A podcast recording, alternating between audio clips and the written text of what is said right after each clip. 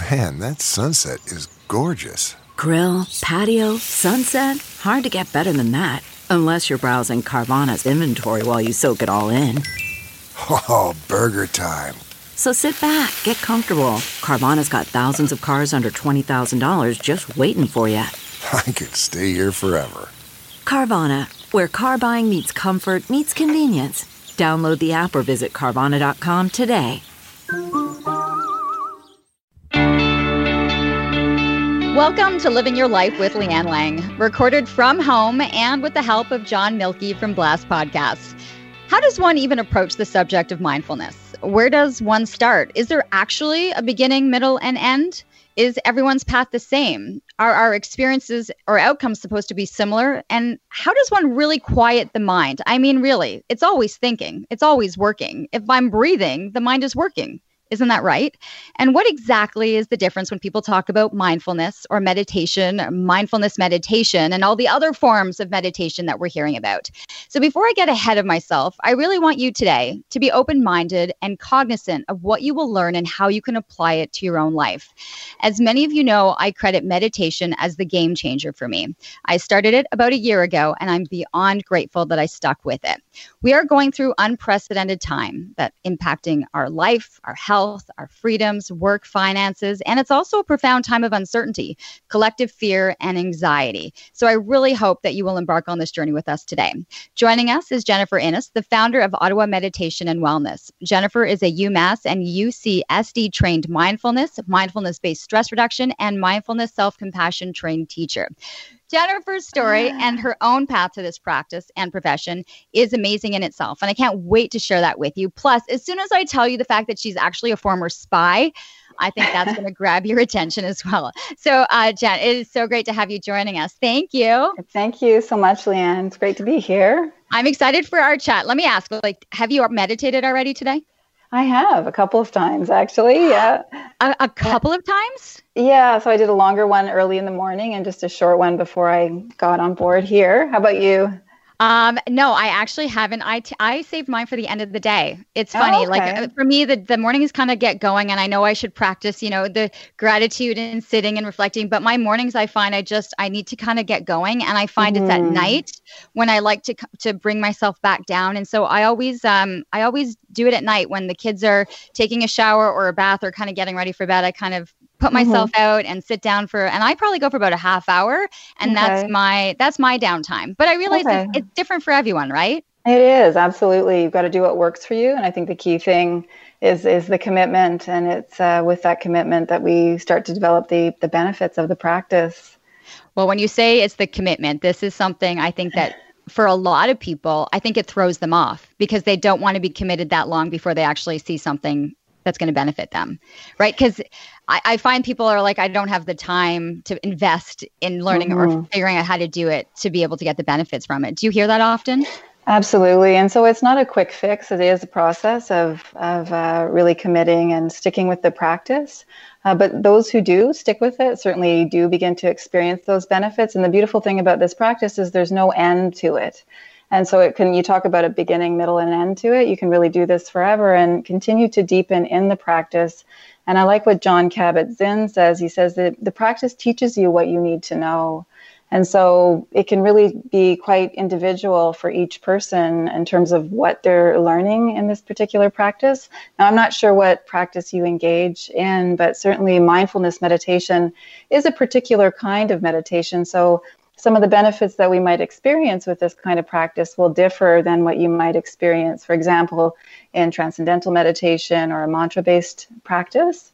And so maybe we can talk a little bit about these well, absolutely, because I, Jennifer, I was going to get to all of that. Trust me, because trust me, my list is is pretty big, and I do want to be able to break that down because I think a lot of people are are getting these apps. You know, you've got these Calm and this Headspace, and so you have people talking through. You know, you have people that are talking you through it, or if you go to YouTube, you'll have different music or ums or people talking about finding yourself in space. And I think for those that um, are open to the concept and want to be able to be and live in this, you know, in this experience, a lot of us don't really know what it is that we're actually doing when we sit down and do, I don't know, like a YouTube video, or if mm-hmm. we do mm-hmm. an app, or if we just sit in silence. And I think people really do need to understand the difference and what those really apply to. So yeah, let's let's hit on that. But then I'm going to force you, as I had intended, to go back to the beginning because I really want to get to your story as well. But really briefly, if you can, so people know what we're going to be getting into.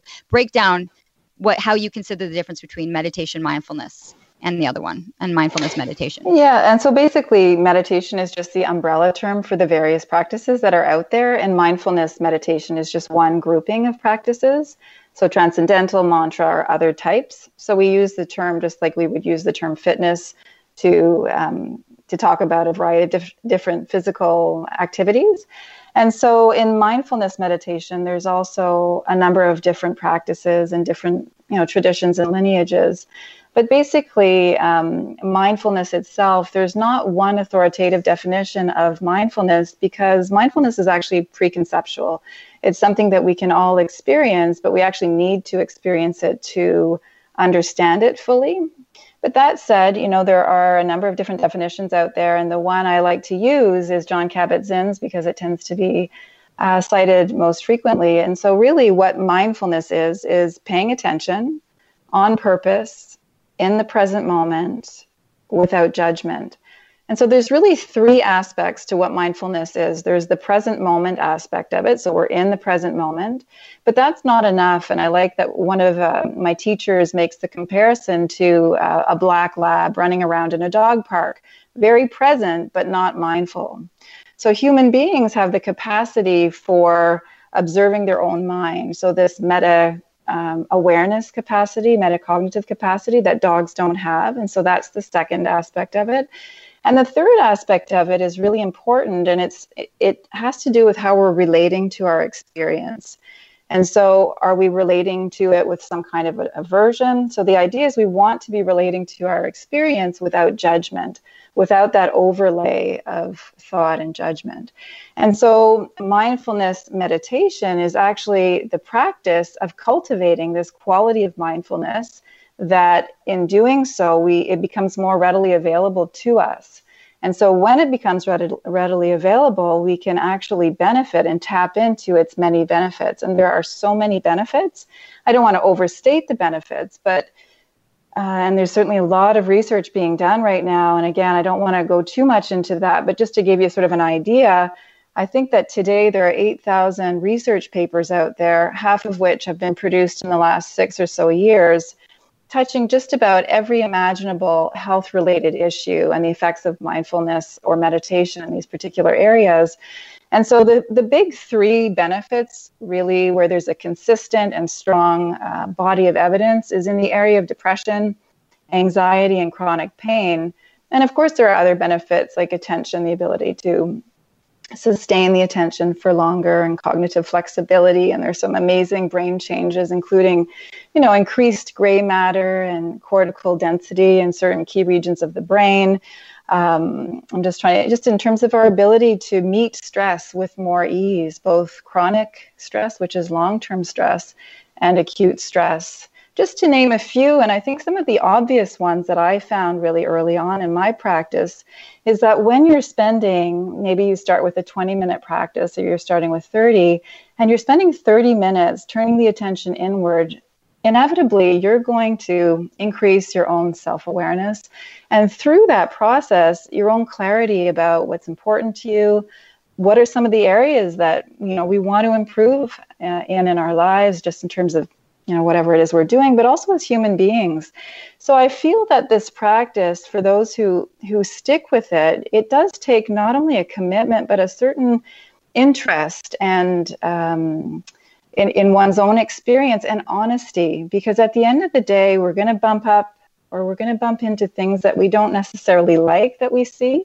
We're all human beings. We've done things that you know maybe we're not proud of or are you know aren't things that we like about ourselves. And so it really does require this honesty but also this gentle non-judgmental attitude when we're exploring um, our inner life so the mind body and heart as we delve in and so i think that's really important to remember yeah You know, people, you know, you talk about the studies and all the things that it's able to do, you know, for our brains. And uh, you, you listed a couple of different things, but at the end of the day, people are looking to find more joy, be more yeah. mindful, be more present. Yeah. Like some, for some people, they just want to be it, living in a bit of more of the present moment to be able to look and, and and appreciate the things around them or their kids or taking a second to step back and realize life is life is moving so fast like how do i be able to almost sometimes slow things down. Mm-hmm. And I think you know you're pointing something really interesting. And I, Dan Harris wrote the book Ten Percent Hap- Happier. Love that book. Yeah, and I think he just, I recently heard that he just pulled that number out of a, hat. Really, the 10% isn't based in science necessarily. But certainly, I think where the happiness comes in is, is really learning to access the present moment more often. I mean, really, that is where happiness lies. And, you know, you talked about mind wandering or just having a busy mind at the beginning of the podcast. And that's the biggest complaint that people have, and often a misconception of mindfulness meditation practice is that we're supposed to be blanking the mind, and that's not at all the case.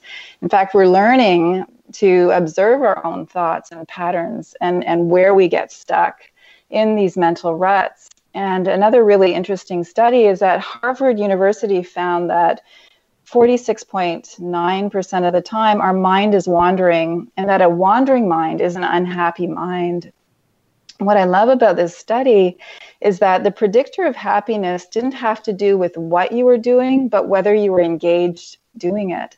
So, in other words, if you were having a piece of chocolate cake but weren't really paying attention or savoring it, you weren't really enjoying it.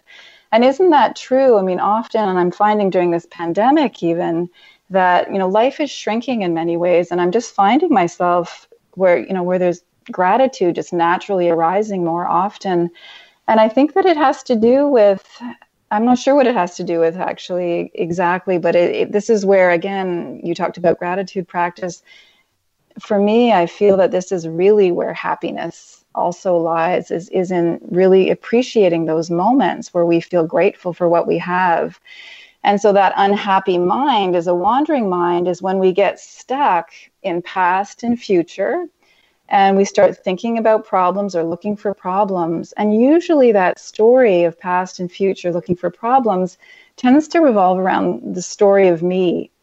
And so, again, these are some of the um, things we're discovering in the brain. So, the default mode network of the brain is uh, an area of the brain that actually becomes quite highly active when the mind is at rest. So when the mind doesn't have a particular task to engage in, we actually become quite highly active in terms of thinking about past, future, looking for problems, and thinking about our own our own problems essentially. And so they find that meditators actually the default mode network quiets down not only during meditation but outside of meditation. So again, this practice of mindfulness can offer some freedom from that part of our existence, which is almost 50% of the time. This being being lost in thought, and we're like walking heads a lot of the time, completely disconnected from our body. And so these practices teach us to bring the attention inward into the body, to connect with what's going on in the body, and that is the gateway to the present moment. It's in the body because the body can be here anywhere. Uh, sorry, the body is always present thoughts can be anywhere anytime. And so this practice again of bringing the attention inward is is part of it. I, I think what's interesting is just if you have the ability to recognize that you're in the monkey brain that yes. Like I, I found for me the starting point was just recognizing that i was constantly thinking past or future. And you know i couldn't control. It was like my thoughts were getting ahead of me. And it was then when i kind of was like how do i tame this like and that was for me was the introduction it was be- is because i actually one day just became very aware that i had mm-hmm. that moving brain and i think for a lot of people that's almost the trigger that's even to recognize that that mm-hmm. that's what's happening is a step forward in itself Absolutely. that awareness Absolutely. And it usually is the first insight that people bump into when they start a, a meditation practice is just how crazy our minds really are. They're like an out of control thought generator a lot of the time. And so that's a huge insight. And what's beautiful about it is that we can train the attention to be more present, less reactive, and also to begin to recognize our own patterns of thinking. And this is where we can get into mental ruts with, you know, whether it's depression or anxiety or whatever else, is often you know, our own thoughts create a lot of these problems. Not all. I mean, obviously, thinking is an important part of our existence, but it, it, it can get in, in the way and cause problems. The one thing that you mentioned uh, a couple of minutes ago was that most people have the the thought that we're supposed to get the the mind to just clear, to, mm-hmm. to be mm-hmm. to be still, and yeah. which seems like uh, like an impossible task. But what did you mean by it's that's not necessarily that's that's not what it is that we're mm-hmm. looking to do to have stillness. That's not how it works. Yeah, and I think that's where there is confusion between the various practices because I know that in certain yogic practices that is the goal is to clear the mind and so mantra-based meditations will tend to have well whether they have that effect or not i'm not entirely sure but that is the goal but in in mindfulness what we're actually learning to do is to see really clearly what's actually going on. So to see clearly reality. And, and so to see clearly reality, we need to attend to whatever is present in a given moment. And that may not be something pleasant. It could be a lot of restlessness. It, it could be a lot of thinking. And so we want to be aware of what's actually happening, but we also don't want to get lost in it. And so the practice is coming back to whatever anchor that we're working with. So if often we begin with a breath awareness practice, but you know, the breath for some people is not a neutral place, but let's just say we begin with the breath awareness practice. The mind would wander off and we just continually bring it back to this feeling of the breath as it moves in and through the body. And it doesn't matter how many times we need to do that. It may be a hundred times in a practice. The key thing again is not to judge ourselves for it. And so this is the nature of mind, this is how minds work, but it can be trained. And then over time, the mind does begin to settle. And, you know, whether it's entirely blank, I mean, some people can achieve that, but it's just simply, it's, it's not the goal in this practice. I, and I think to be forgiving, especially people if they are practicing mindfulness. So you talk about having that anchor, which which for many beginners, right, it does. It starts with the breath, just you know, the focus on breathing yeah. in and, and and breathing out. And you'd be sitting there and you're kind of trying to count the breathe in, you know, or you you count yeah. and then you realize that you're thinking about I should have put this on the grocery list, and then this, you know, you really you start to say, oh, I'm not thinking anymore about just breathing. And so right. that's what you're referring to to coming back to the anchor is that you recognize the thoughts have left and then you mm-hmm. just come back. And that's what you're saying. That could happen a hundred times in a meditation practice, but it's the the training of the coming back to the anchor is where you talk about the practice, right? That's the practice of bringing it back. That exactly. And every time you do is a moment of mindfulness. And so when you just simply notice where your mind went off to, you might just you know, say a gentle note, planning, remembering, or thinking, hearing, and then bring the attention back. And it's when we get lost in the thought, which we often do, but wake up. So when we wake up, there's the moment of mindfulness. Then we bring the attention back. And so that's the discipline of bringing the attention back. And so there is a huge attentional training component of this practice as well, which is really important, particularly in our day and age where we're constantly you know, bombarded with information. Our phones are going off and notifications. So the attentional training has a, a huge benefit. And I would even argue is one of the most important things we can do for ourselves because at the end of the day, a scattered mind has no power. It's difficult to really be in charge of our lives. And we, you know, if we feel like we're chickens running around with our head cut off, um, you know, or we end up at the end of the day wondering what we accomplished because we were pulled here, there, and everywhere. And so, this ability to maintain attention has huge benefits. So, I, I want people to understand that it's not that you get really good, like when people talk about the benefits of this, it's not that you get really good when you're sitting in a meditation of coming back to your anchor. It's how it applies when you're not in a meditation and how it applies to how you cope and deal with your everyday life. That's um, where you see the benefits, right? It's it's not about being a really good meditator or and I, I think people need to understand that part. Yeah, and the way I like to explain it, and I, am not sure where I who I heard it from, but it's like a it's like being in a laboratory. So the sitting practice, if you're doing a sitting practice, is the laboratory. And so you're learning things about yourself in that space because it's you know, fairly calm, you're staying put. And so there are insights or experience or not experiences, but understandings that you'll have during that practice that you can take those learnings and apply them in your day-to-day life exactly what you just said.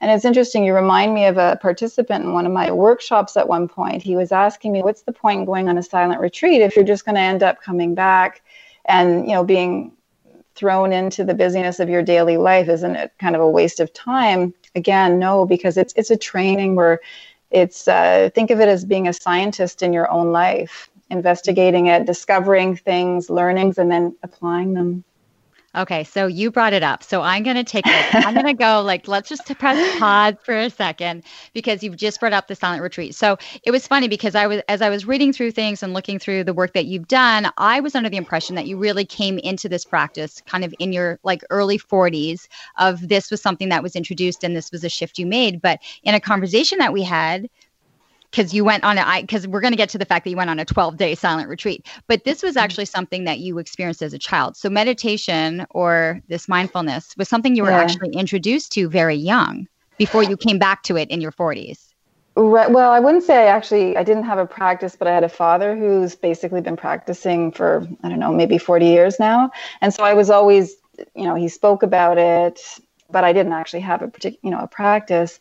I did do yoga for about 20 years, but it wasn't until um, I arrived at a certain point in my life where I felt just really overwhelmed. And um, I remember thinking to myself that from the outside looking in, my life looked perfect, but on the inside, things weren't feeling so perfect. And so I decided it was time to do something about it. And I had the name of a meditation teacher in my phone that had been sitting there for five years that someone had given me when I was at the, you know, the green door. And uh, I decided to give her a call. And so I just had one-on-one sessions with her for four sessions and she gave me a recording it was a 20 minute recording is how i began and i just committed wholeheartedly i did it every single day i don't know how many months i listened to her particular practice and I just began to experience benefits and it just grew from there. And today I practice maybe an hour a day, sometimes more. And on those rare days where I can't practice, I really feel it. And let me tell you, so do my, my kids.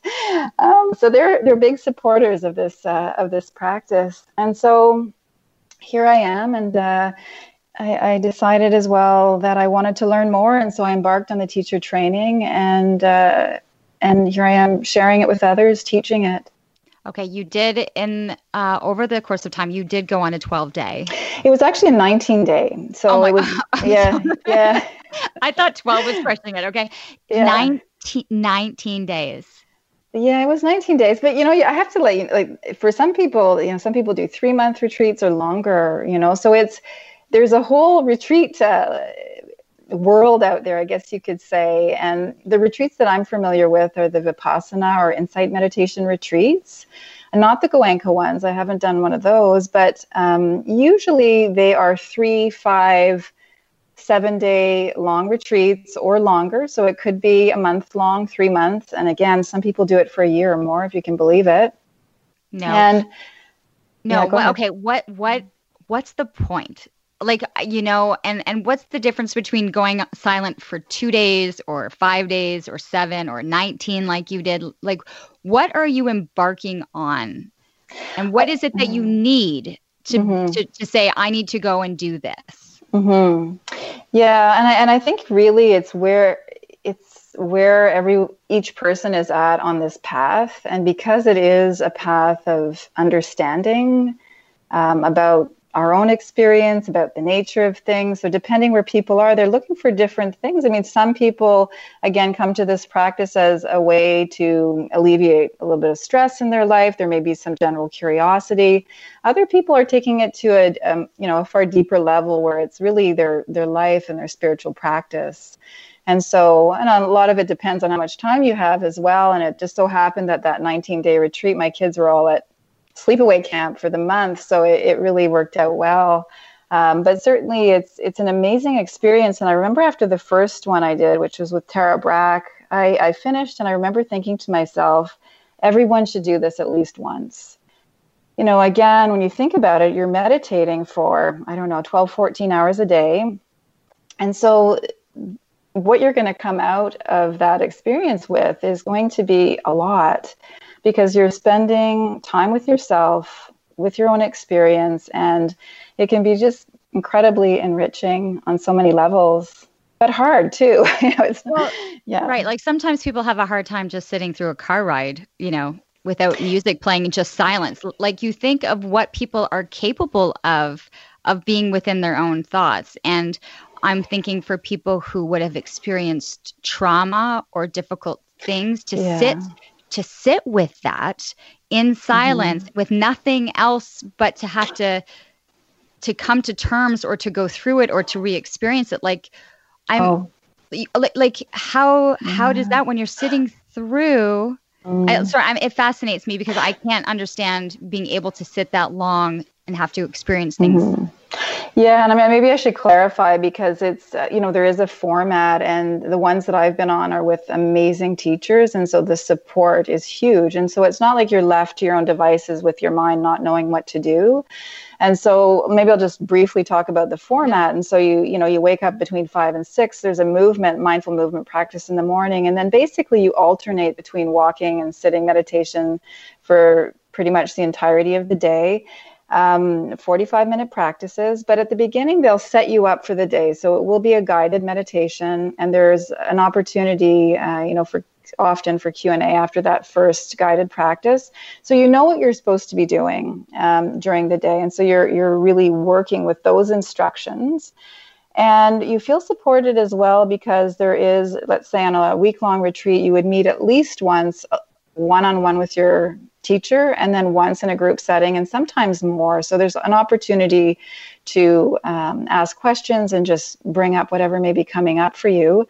Or you can write a note at any time to your, your teacher. So it's not like you're left hanging. And then at the end of the day, there's a Dharma talk. So a Dharma talk is just a talk about the teachings of the Buddha, and it's not at all religious. It doesn't feel that way at all. It's just about the teachings. And just, just to be clear, uh, the teachings of the Buddha is really it's not buying into anything. It's not a belief system. It's really here are these instructions. Go see for yourself. See how it works for you. So that's really um, how it works. And these Dharma talks are very helpful, actually, in terms of understanding the practice, understanding our own mind, understanding the struggles we're going through, the restlessness, the, the mind that doesn't stop, the anxiety that's arising during practice or, or full on fear.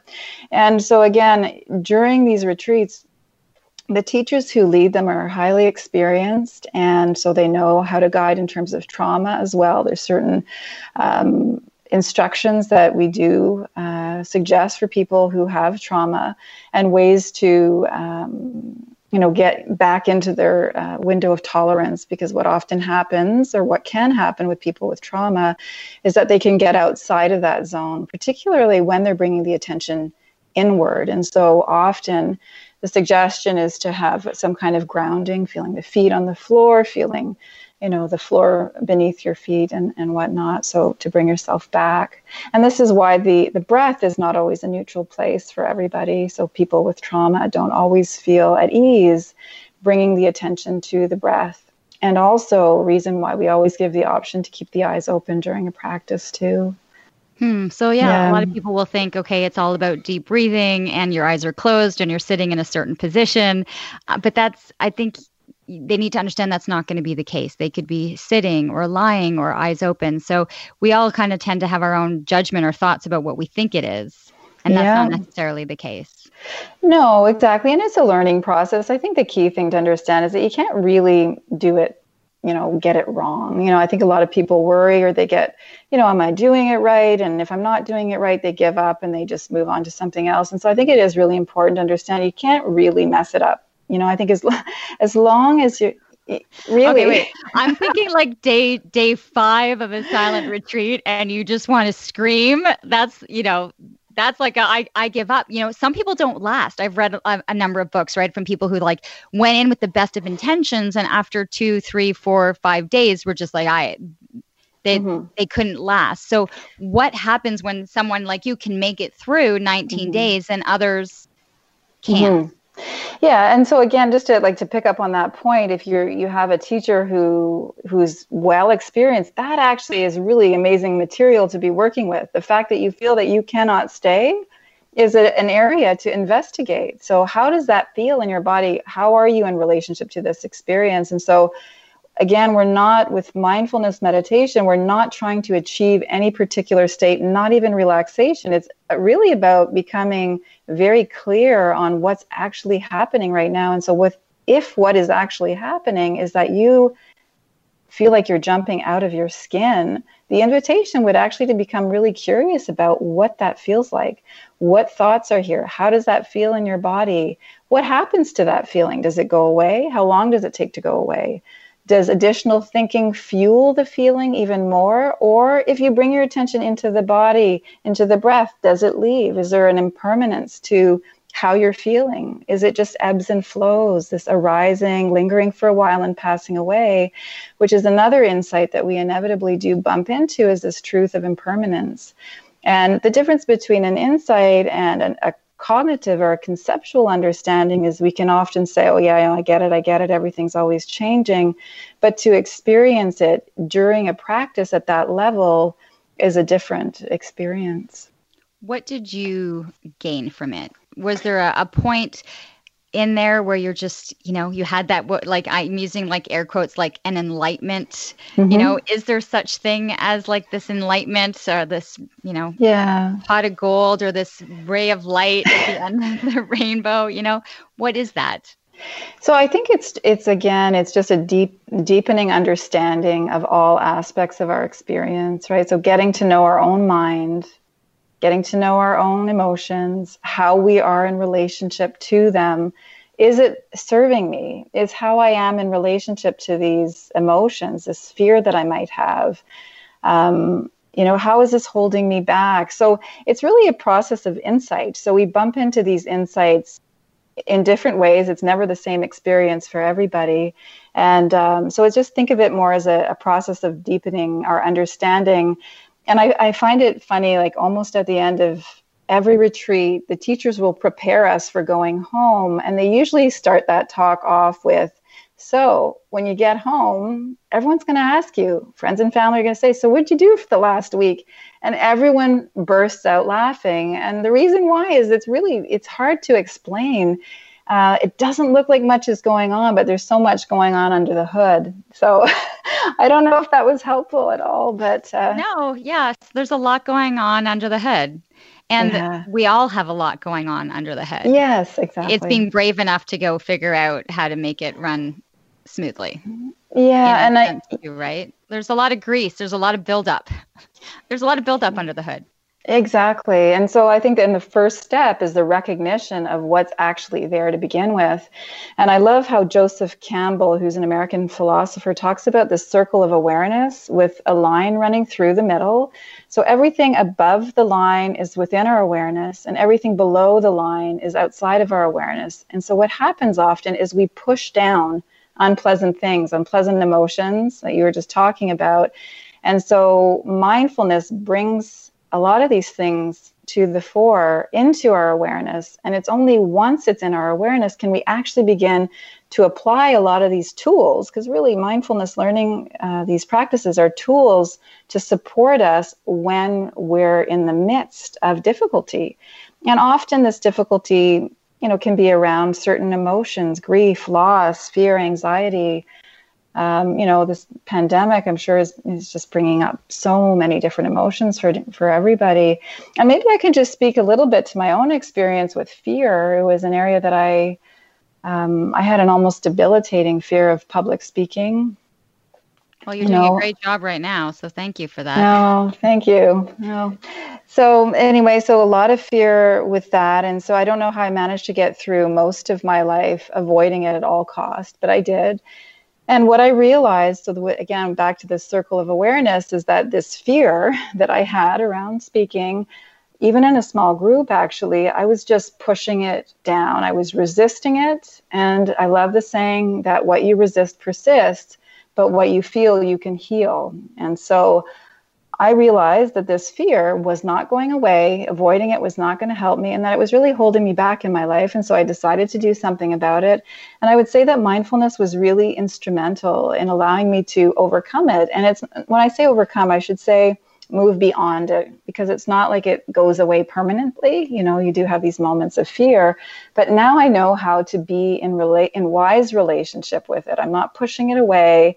I'm not condemning myself. You know, why do I have this fear? This feels so yucky. I want to get rid of it.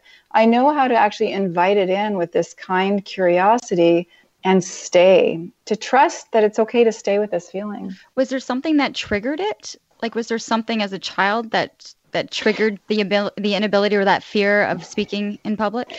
I, I, do think there was, and, and this is an interesting thing that you're raising because I find in my workshops, participants often go to the why. And the why is important, but this, this is also why psychology and mindfulness work well together. Psychology asks about the why, mindfulness is about the how.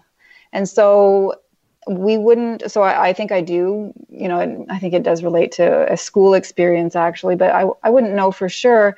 But I, from the perspective of mindfulness we wouldn't invite going into the story of why. Not that it's not important it's just a different approach. It's more about what is here right now. How am i in relationship to this fear can I stay with this feeling? Can I trust it? Almost befriend it. So at one point, I remember imagining the fear sitting beside me, putting my arm around it, and saying, It's okay. You can be here right now. You know, you're part of me right now, and we're going to get through this together. And, you know, so it, this stuff really works. You know, it really works. It's about turning toward our experience, befriending it, and being curious about it. Can you repeat the quote? Because I think if that would be something you almost have like pinned on a vision board. That the so it's it persists if you re- could go through it again. Yeah. So what you resist persists, and what you feel you can heal. And there's an equation by Shinzen Young, and he says that pain times resistance equals suffering. So pain we cannot avoid. We all experience it. But we the resistance that we add, we have some control over. When we add resistance, we actually create our own suffering. So we add that extra layer, and you know, we can again, as the practice deepens, we can start to see in our own experience what we're resisting and how that does actually create additional suffering. And you might just take pain or a little bit of tension in the body. So if you feel tension in the body and you're kind of resisting it and you're feeling all tense, you know, you're holding your body, it actually increases the tension to some degree. And if you're able to relax back and simply feel it, it can ease it a bit. So that's just a simple example around sensation in the body, but it works in the same way with emotions. Hmm would it apply to like its emotions of anxiety stress i mean i know something that you had come through was just uh, emotional eating or you know yeah. coming about it and i know and i know that you had that experience and that you're okay to share it but can you share because it's great when you talk from experience right mm-hmm. areas mm-hmm. so how how was that effective or how did you view emotional eating and bring it into the yeah. meditation yeah and so i mean the thing about this practice is that it's not just a, like I, I, it's it has real life application. And but it's important to understand again not a quick fix. It's something that deepens over time. And so the more we practice the more we're able to see subtle aspects of our experience. So what i mean by subtle is that we can pick up on certain thought patterns certain emotions that we hadn't noticed that were there before.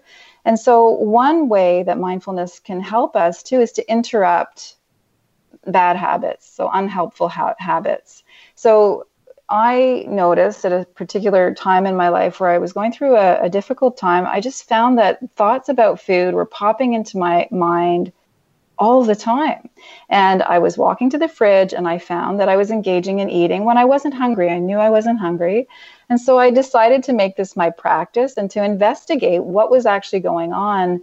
And so the thoughts about food would even come up during my sitting practice. And I remember a very wise question from a wise teacher of mine who said, If you find that you have a lot of repetitive thinking, ask yourself what's fueling this thinking.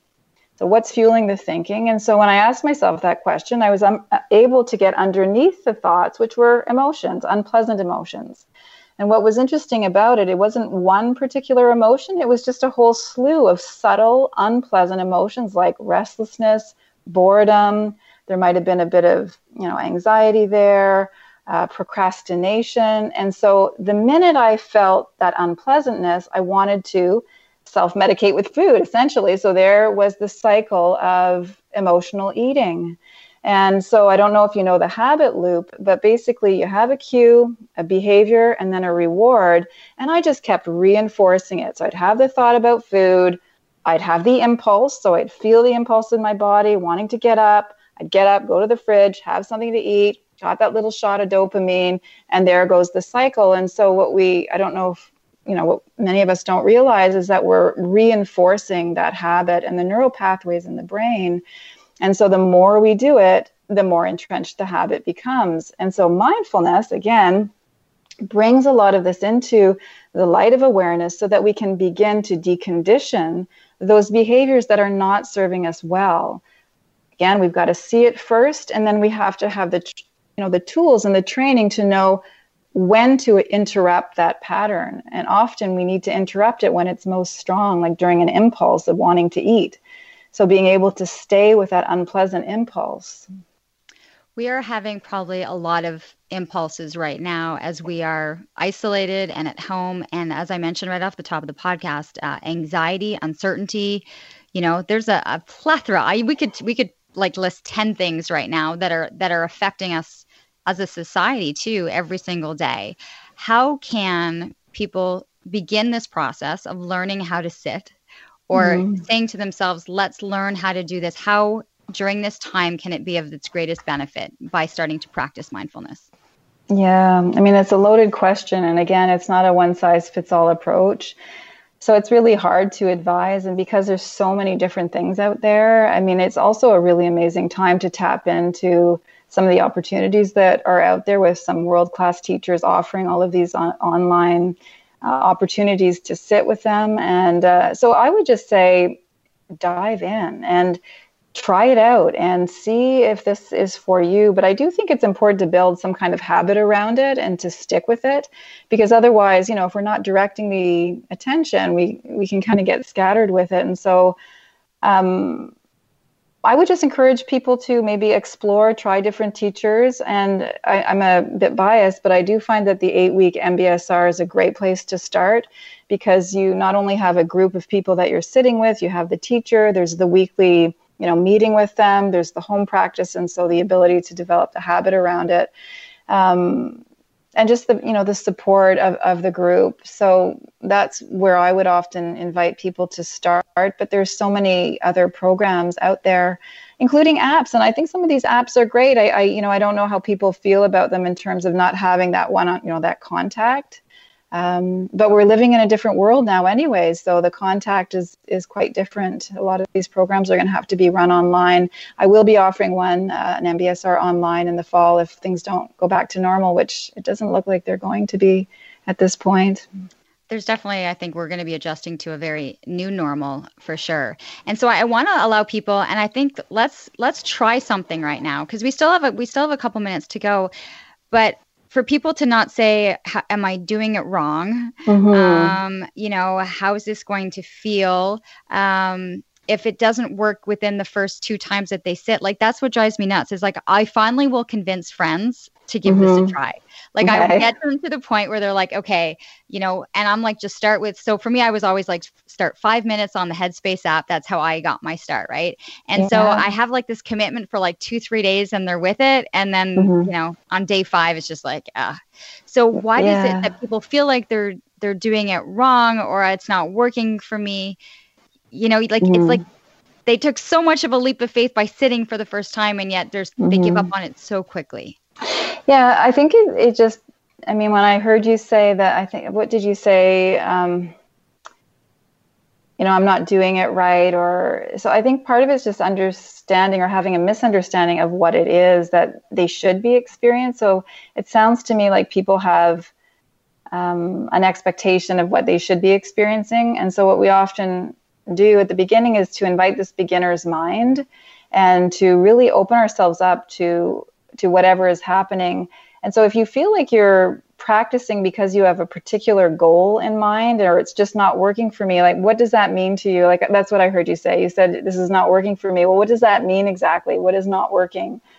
You know so i you know so if people are saying that what is their expectation around it? And so i think if they understand what they're supposed to be doing and they stick with the instructional set and just stick with it for a certain period of time and then just see how do they feel in their own experience? Is this benefiting me? Is it not? And then take it from there. But to open ourselves up to whatever we're going to get from the experience rather than imposing this is the way it should look like. I should be able to blank my mind or i should feel relaxed during this practice or i should feel relaxed after the practice and i'm not and so i'm going to give up. So that's we got to scrap all of that you know? And so it's really bring this beginner's mind set, you know, maybe you do it for two weeks every day just to see what happens and then see for yourself. Is it is it helping you? I mean, you said it yourself. You find that this has been a game changer. Um, I'm not sure what what you know benefits that you've noticed in in, in the first year. Well, yeah. I mean, first off, I like you. I mean, it's and I've been very lucky that I have the support of my family, and because I think I'm a much better mother and wife and friend when I get my workout in and I get my meditation in.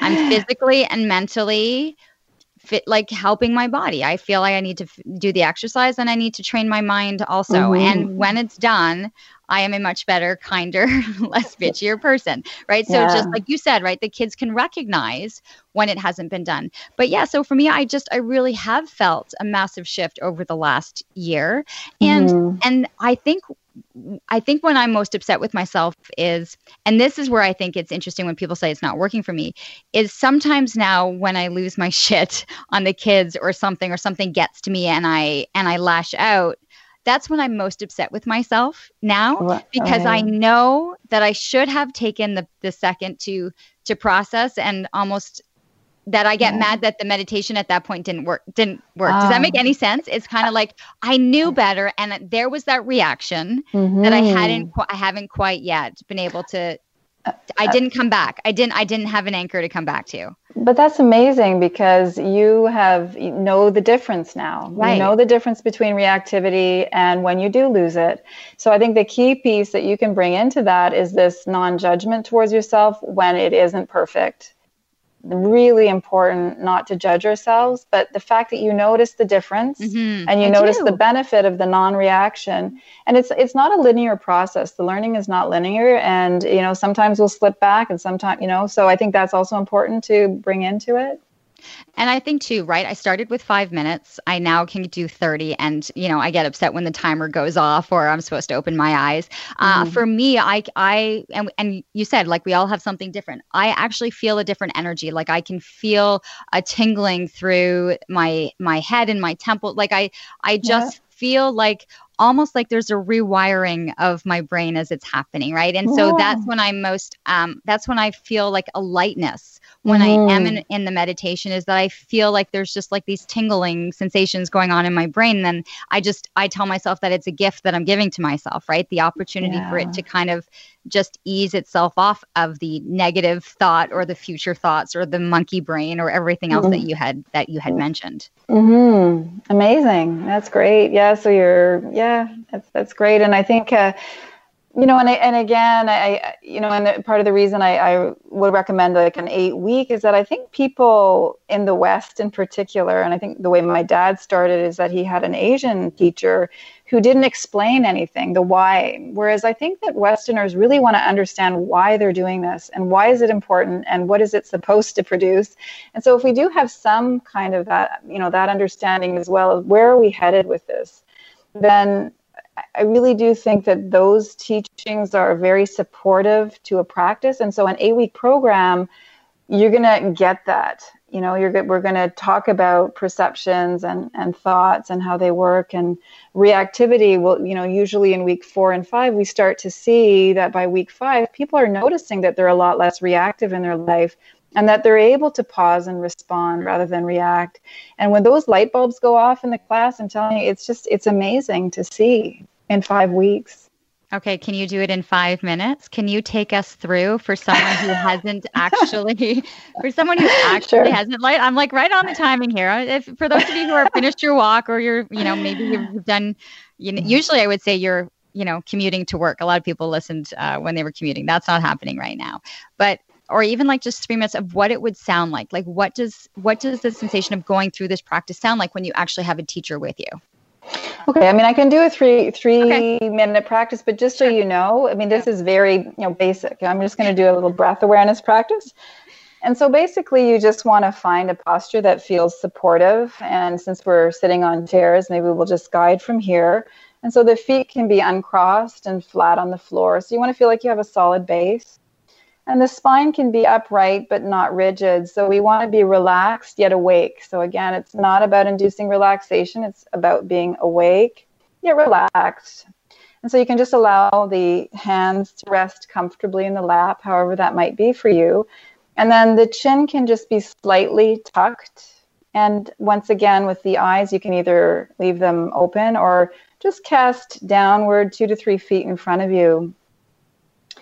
And so, usually, when we begin a practice, we might just take a few deep breaths, just to settle the body, just taking them at your own rhythm and pace. So, breathing in deeply, and then just letting go.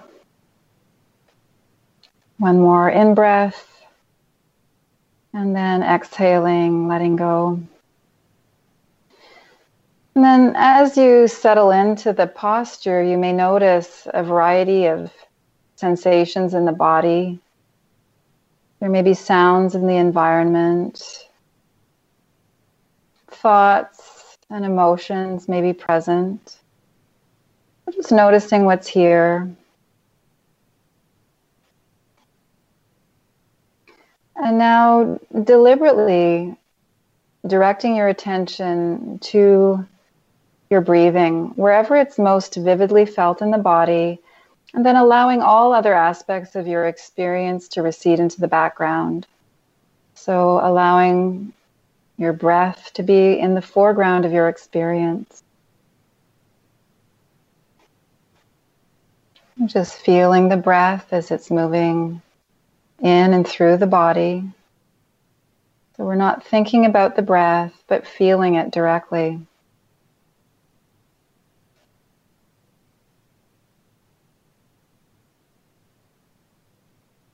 So breathing in and knowing that you're breathing in, and breathing out and knowing that you're breathing out.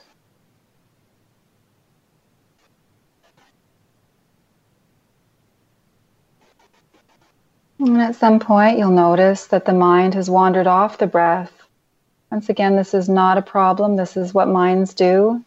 So the invitation is to simply notice where the mind has gone off to without getting lost in the content or story, and then gently but firmly bringing the attention back to the next breath. Feeling the breath moving in and out of the body.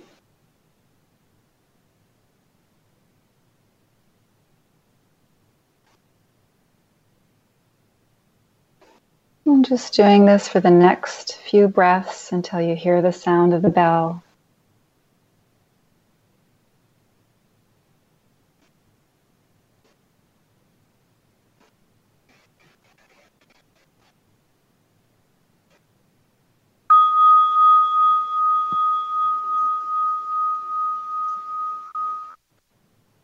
Hmm. Okay, give me a second here.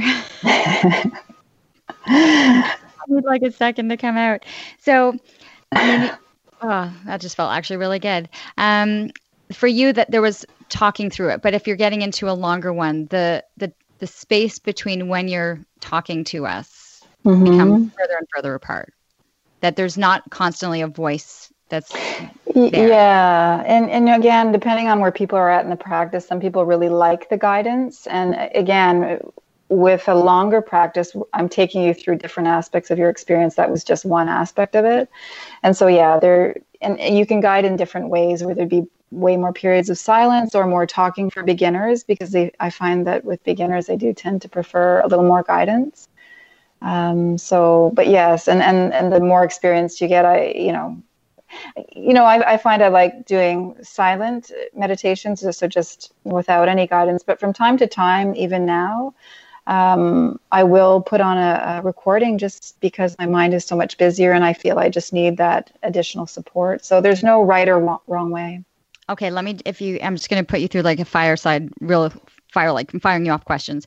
If okay. you had three people that you would, besides yourself, because I'm going to put your links in, and okay. like, like who are, who would be some of the three biggest people for you that you would sit and enjoy their meditations or feel like it's along the lines that that speak mm-hmm. to you?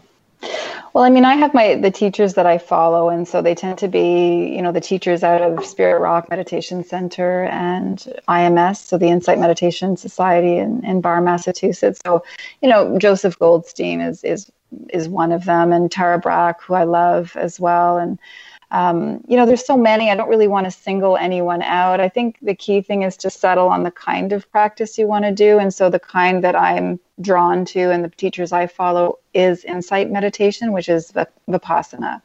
And so uh, there are so many amazing teachers out there. So I, I do feel a little uncomfortable sing, you know, singling any one particular teacher out. And and some of them aren't, you know, some amazing teachers that aren't super well known but are amazing, you know, guiding. And dharmaseed.org has a lot of um, recordings of different um, meditations and Dharma talks. So it's also a great resource. My my website has a resource page with links, and so that would be one.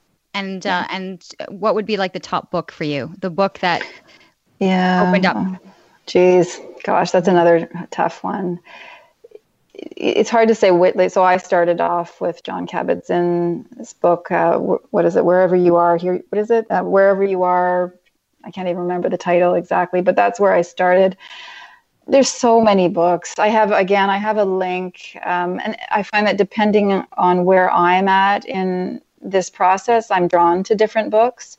I, I also really enjoyed Rick Hanson's Resilient, and really, this practice is about resilience. We're building resilience. We're learning to sit in the middle of it all, and so we're building these skills. So I, I really resonated a lot with that particular book. But again, it's it's really hard to just you know single one book out. Mm I love yeah. that you do mention the resilience. That's a big part of what it is that that this is right now, right? We are building yeah. up our resilience to what we are going through. Yeah, absolutely. Uh, and they, they do say there is a link between mindfulness and resilience. And resilience is really about about we, we gain this skill by turning the attention inward and it's about how we perceive stressors and how we react to them.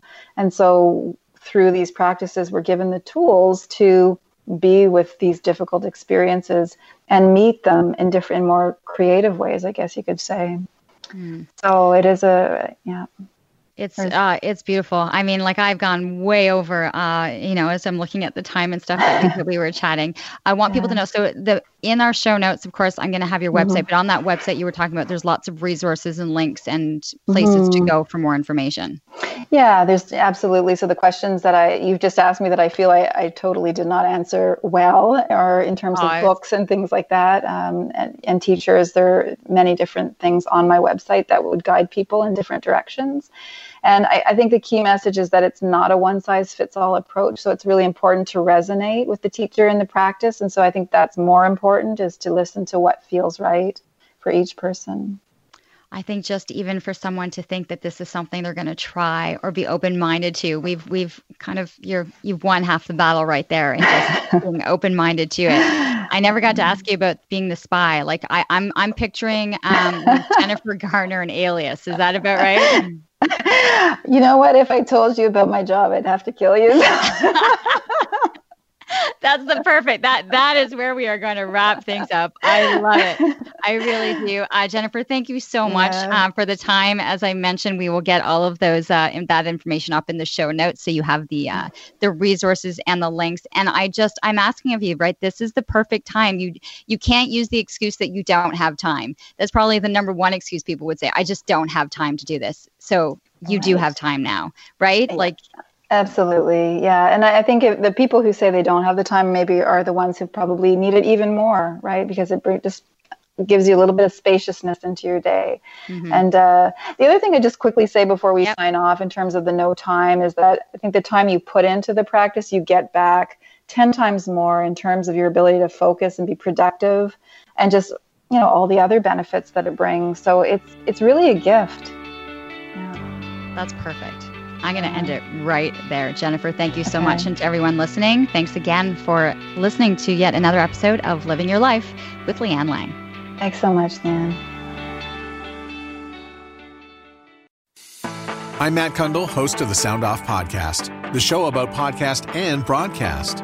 Since 2016, we've been speaking with amazing people who have populated your ears for decades. Legendary broadcasters, research wizards, talent experts, podcasters, voice talent. Almost 400 stories, all for free. Subscribe or follow the Sound Off Podcast on Apple Podcasts, Spotify, Amazon Music, or at soundoffpodcast.com.